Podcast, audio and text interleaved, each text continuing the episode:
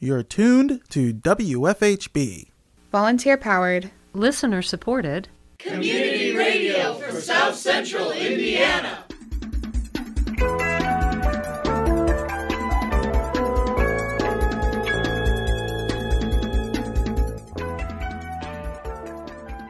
Good afternoon. Reporting for WFHB, this is Cade Young.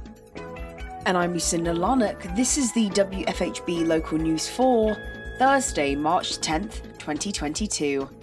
Later in the program, we have Civic Conversations, a monthly podcast collaboration with the League of Women Voters of Bloomington and Monroe County. More in the bottom half of our program. Also, coming up in the next half hour, we have coverage of the early voting site at 302 South Walnut Street during the latest Monroe County Commissioners meeting. More in today's headlines. But first, your State House Roundup.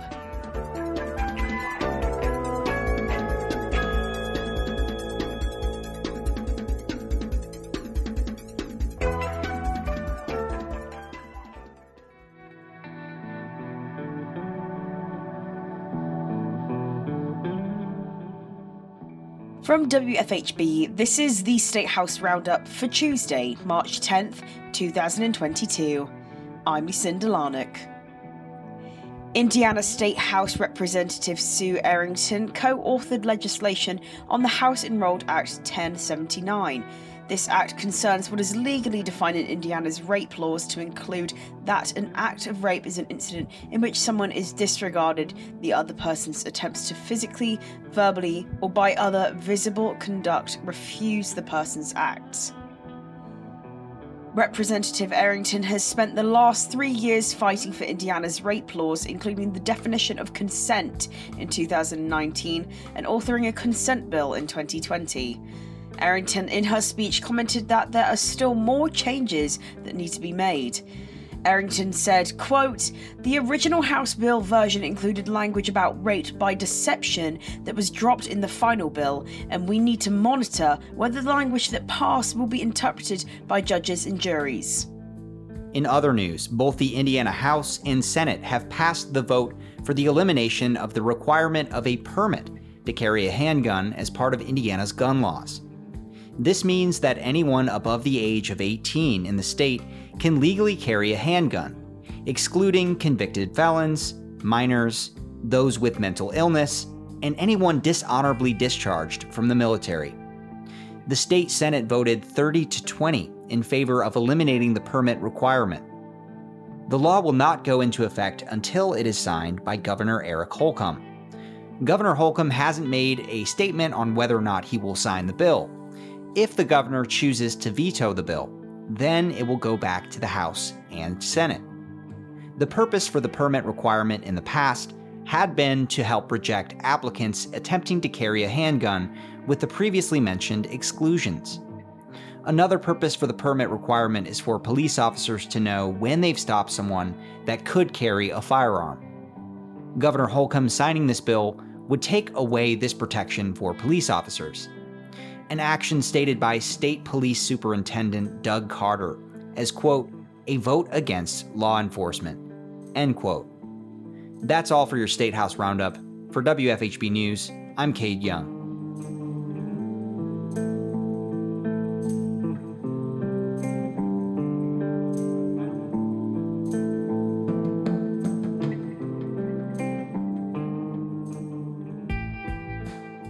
On March 2nd, the Monroe County Commissioners meeting facility manager Greg Crone asked the commissioners to approve multiple construction projects to ensure the early voting site at 302 South Walnut Street is accessible.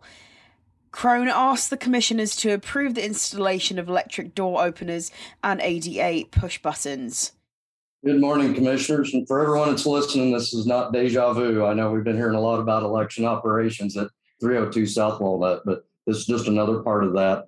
Um, in order to improve accessibility for all at the location and to get us into compliance, we need to install uh, two electric door openers on the front entry and exit doors, as well as uh, one exterior uh, ADA push button actuator and one on the interior.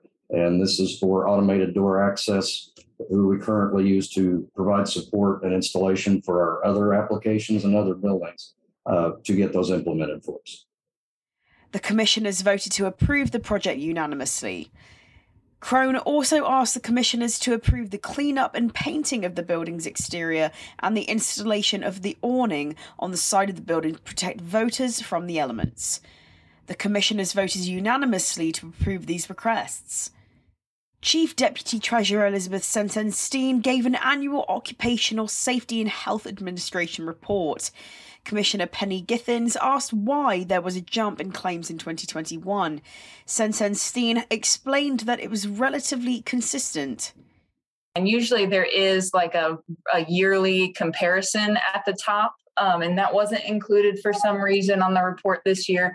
But um, in 2018, there were 49 claims. 2019, there were 40.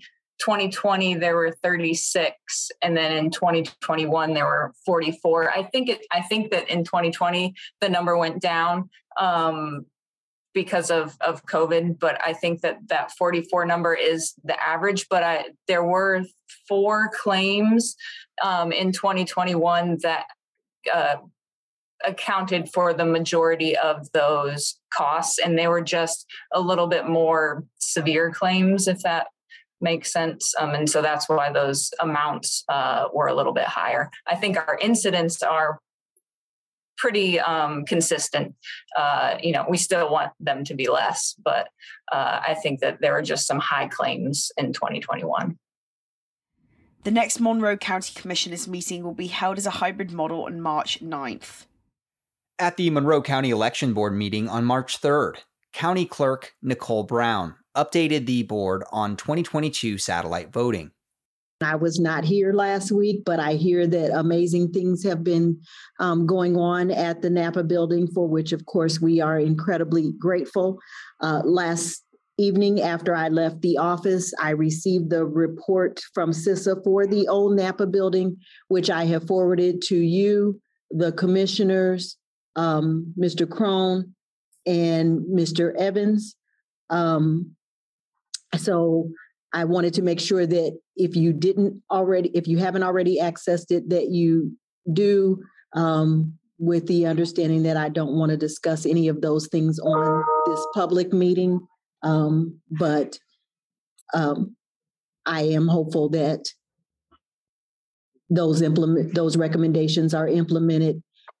And I replied, I believe I put in there that I'd also like to see, to the extent possible, those recommendations um, be implemented over at the Johnson Hardware building as well. Election Supervisor Karen Wheeler explained the upcoming election polling sites for the public.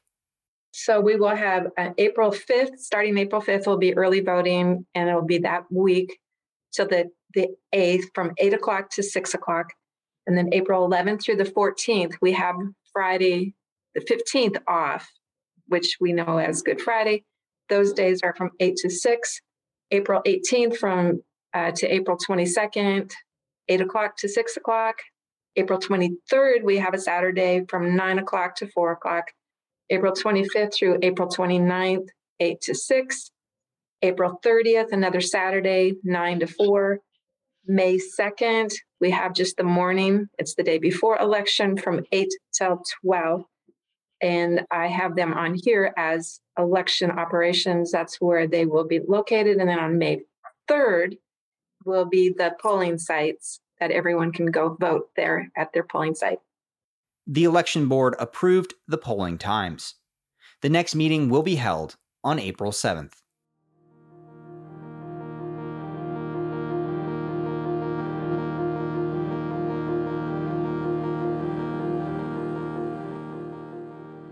Up next, we have Civic Conversations, a monthly podcast collaboration with the League of Women Voters of Bloomington and Monroe County. In today's segment, host Jim Allison speaks with Lisa Marie Napoli, Director of Political and Civic Engagement, or PACE, at Indiana University. Napoli also founded Voices for Democracy and Civility.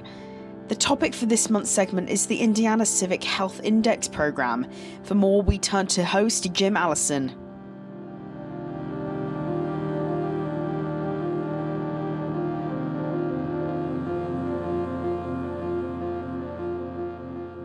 You're listening to Civic Conversations, a podcast collaboration between the League of Women Voters, Bloomington Monroe County, and WFHB. I'm Jim Allison, your host, and Becky Hill is our producer. We're very pleased to say you can find Civic Conversations every month at WFHB at 93.1 and 98.1 FM. Today, we're pleased to welcome Lisa Marie Napoli, who is Director of Political and Civic Engagement Program, otherwise known as PACE, and she's also the founder of Voices for Democracy and Civility. Lisa Marie, thanks for, for being here today with us. Thank you so much for the chance to be here. Uh, and we got you to talk to us as much as you can or willing to about the Indiana Civic Health Index, which is now in its fifth edition, first published back in 2011. And I wonder if you could start by telling us a little bit about what civic health is exactly and how it's measured and who put the index together. Great, sure. Yeah, so I'll start with the definition that they offer in the Civic Health Index report. Um, and they say that civic health reflects the degree to which citizens participate in their communities, from local and state governance to interactions with friends or family. So they really give us a spectrum there of ways to stay civically healthy. And they add civic health also relates to the overall well being of neighborhoods, communities, states, and the nation. And this uh, report was compiled um, with leadership from the Indiana Bar Foundation, but I'll name the partners in a moment. The way they pull the information together is that they examine three election cycles, um, basically six elections during 10 years, and analyze the trends during that time. And they also uh, examine Hoosiers' participation in civic life from 2010 to the present. And they use that information uh, to show what's going on in Indiana with the level of civic health as they define it. Um, the participants who, the partners who are part of creating this document include Indiana Northwest, Indiana Bar Foundation, Indiana Citizen Education Foundation, the Center for Representative Government at Indiana University, the Indiana Supreme Court, Indiana University, Purdue University, Indianapolis, the O'Neill School of Public and Environmental Affairs, and the National Conference on Citizenship. A very distinguished collection of groups, I must say. Indeed. Uh, the report talks about the Civic Education Task Force, which made some very notable recommendations in 2020. I was wondering, have those recommendations been implemented and have they encountered any impediments, any opposition? Mm-hmm. So the India, the Civic Education Task Force uh, recommendation report is quite extensive, and it has a lot of great suggestions for how Indiana can improve in the schools and in communities, and by looking at different states for best practices for how to improve. So, so there's a lot in there that they talk about that's very valuable for us to look at. In terms of the progress, I know there has been uh, a release of, of conversations and these initiatives. I don't know how much um, it has hit the pavement, so to speak. I can't speak to that necessarily, but I can say that there's a lot of inspiration and a lot of new ideas generated because of this report and because of the great examples that they propose for um, Hoosiers to look at for improving civic health. Okay, a major um, emphasis on this report is that Indiana always seems to rank very low nationally in terms of voter registration and voter turnout. And your research actually shows that voters often explain their apathy by saying that their votes don't matter. And they've actually got a point there because, for example, after 10 years of elections, when a third of the races for the state legislature had no competition and voters had no choice, and now they face a certain prospect of another 10 years of the very same thing, what's the impact of this gerrymandering on civic health and voter attitudes? Will the current maps perpetuate uncompetitive races and discourage voter turnout? Right. Great questions, important questions that we all need to be looking at right now. Um, well, let's just start with the first piece about um, the races and the uncompetitive nature of that. So, obviously, if you have more choices on the ballot, it's going to generate more interest. It's going to generate more people to go to the polls to vote. And this means the same thing at a local level, state level, or national level. So, we see that, you know, across the country in that way. Um, and it's important that voters remember that each vote is a voice vote does matter and that this can change. This even though we may not be or hoosiers may not be inspired to go to the polls because of the race itself they can go because they matter their voice matters and that these decision makers that they put into political positions will in turn have an effect based on the issues, how they approach them, how they address them, and how they vote.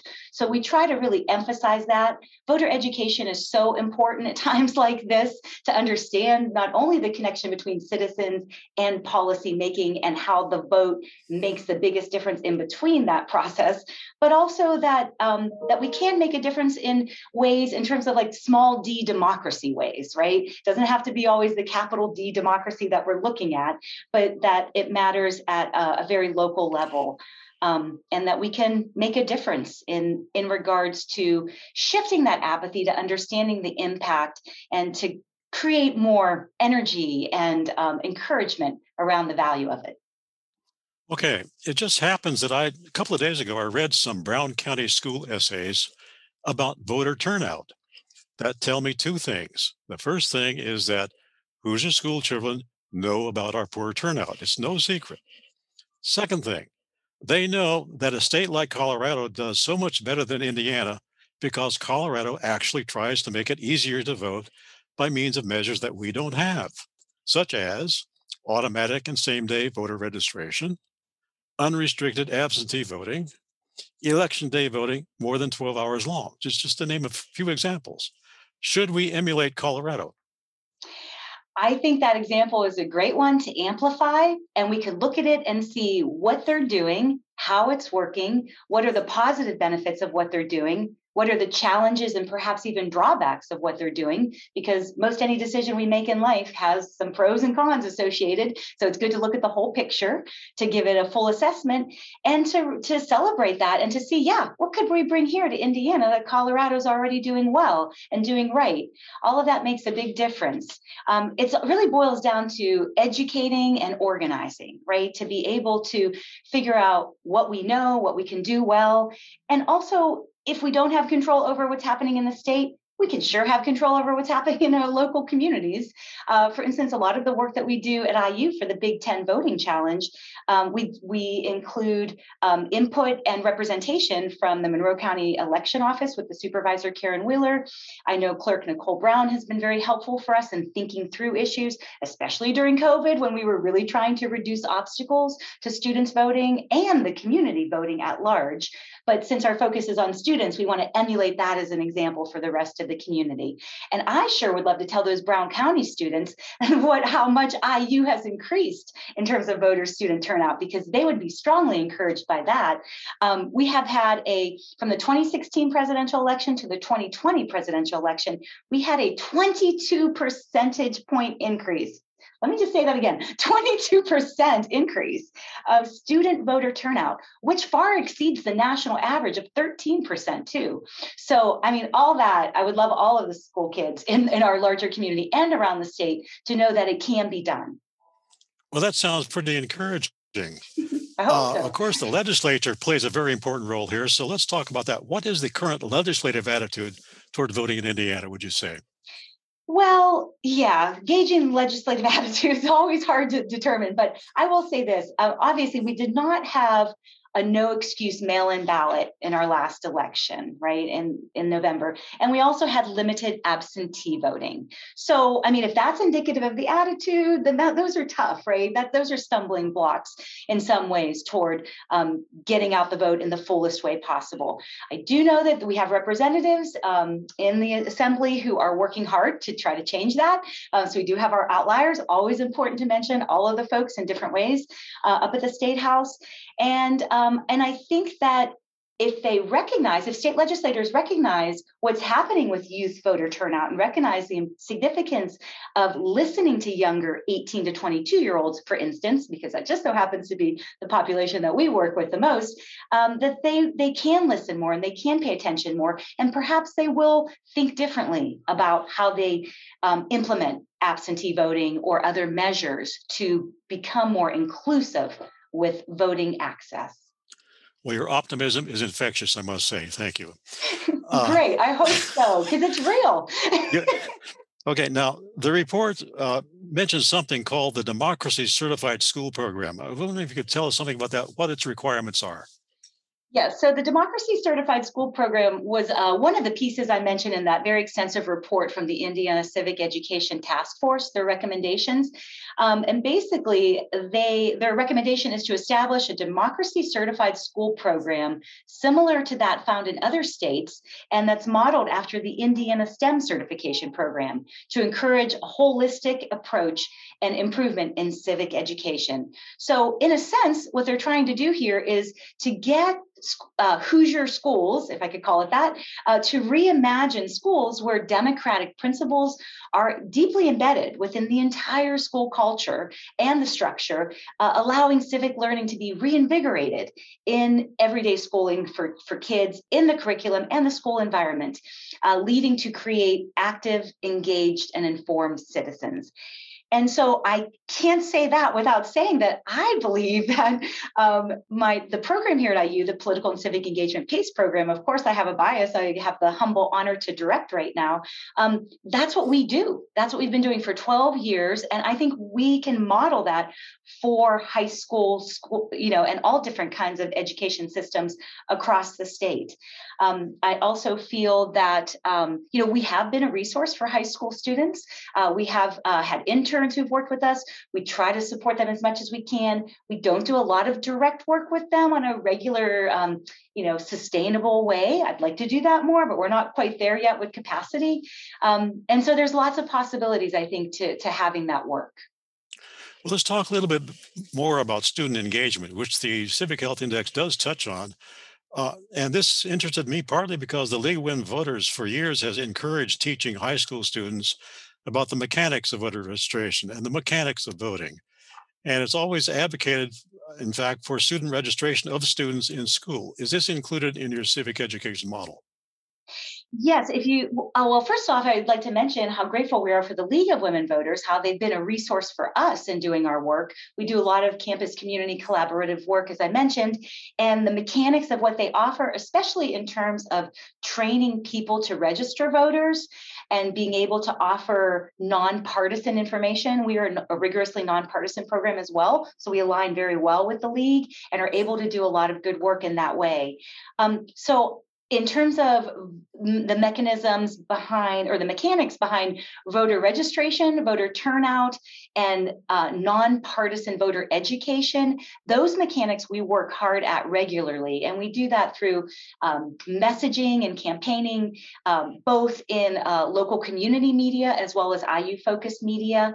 And uh, we, we offer what we can when we can to be able to prepare students to roll this work out. And we have we do a lot of tabling outside in the beautiful spring and fall uh, to be able to register voters. So that's just one small example. Okay. Lisa Marie Napoli, thank you very much for being with us today.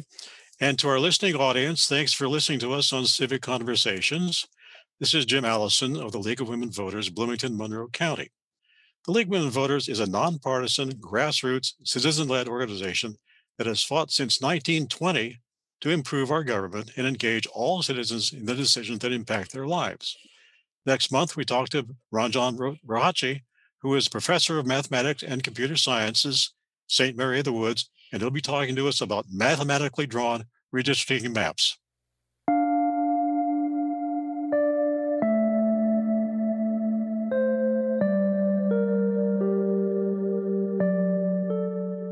That was Civic Conversations, a monthly podcast collaboration with the League of Women Voters of Bloomington and Monroe County.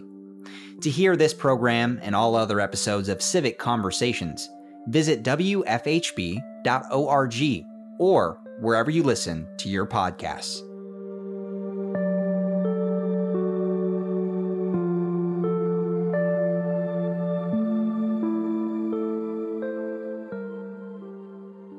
Support for WFHB local news is brought to you by MPI Solar, a Bloomington business specialising in solar hot water, solar electricity, and solar hot air systems. MPI Solar designs and installs solar power generation systems that encourage independence and individual responsibility. More information online at mpisolarenergy.com.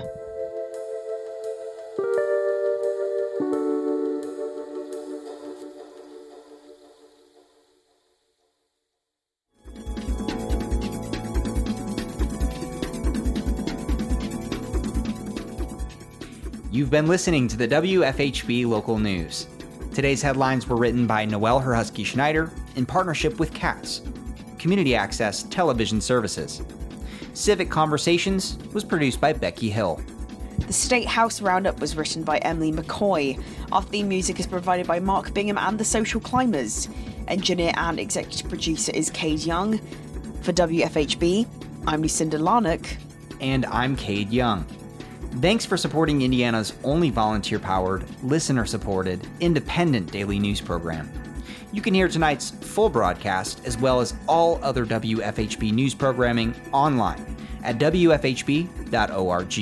The WFHB local news is also available as a podcast. Just search our call letters WFHB wherever you listen to your podcasts. Subscribe to never miss another local news program. Stay tuned for Big Talk a one on one conversation with some of Bloomington's most fascinating people. Coming up next on WFHB Community Radio.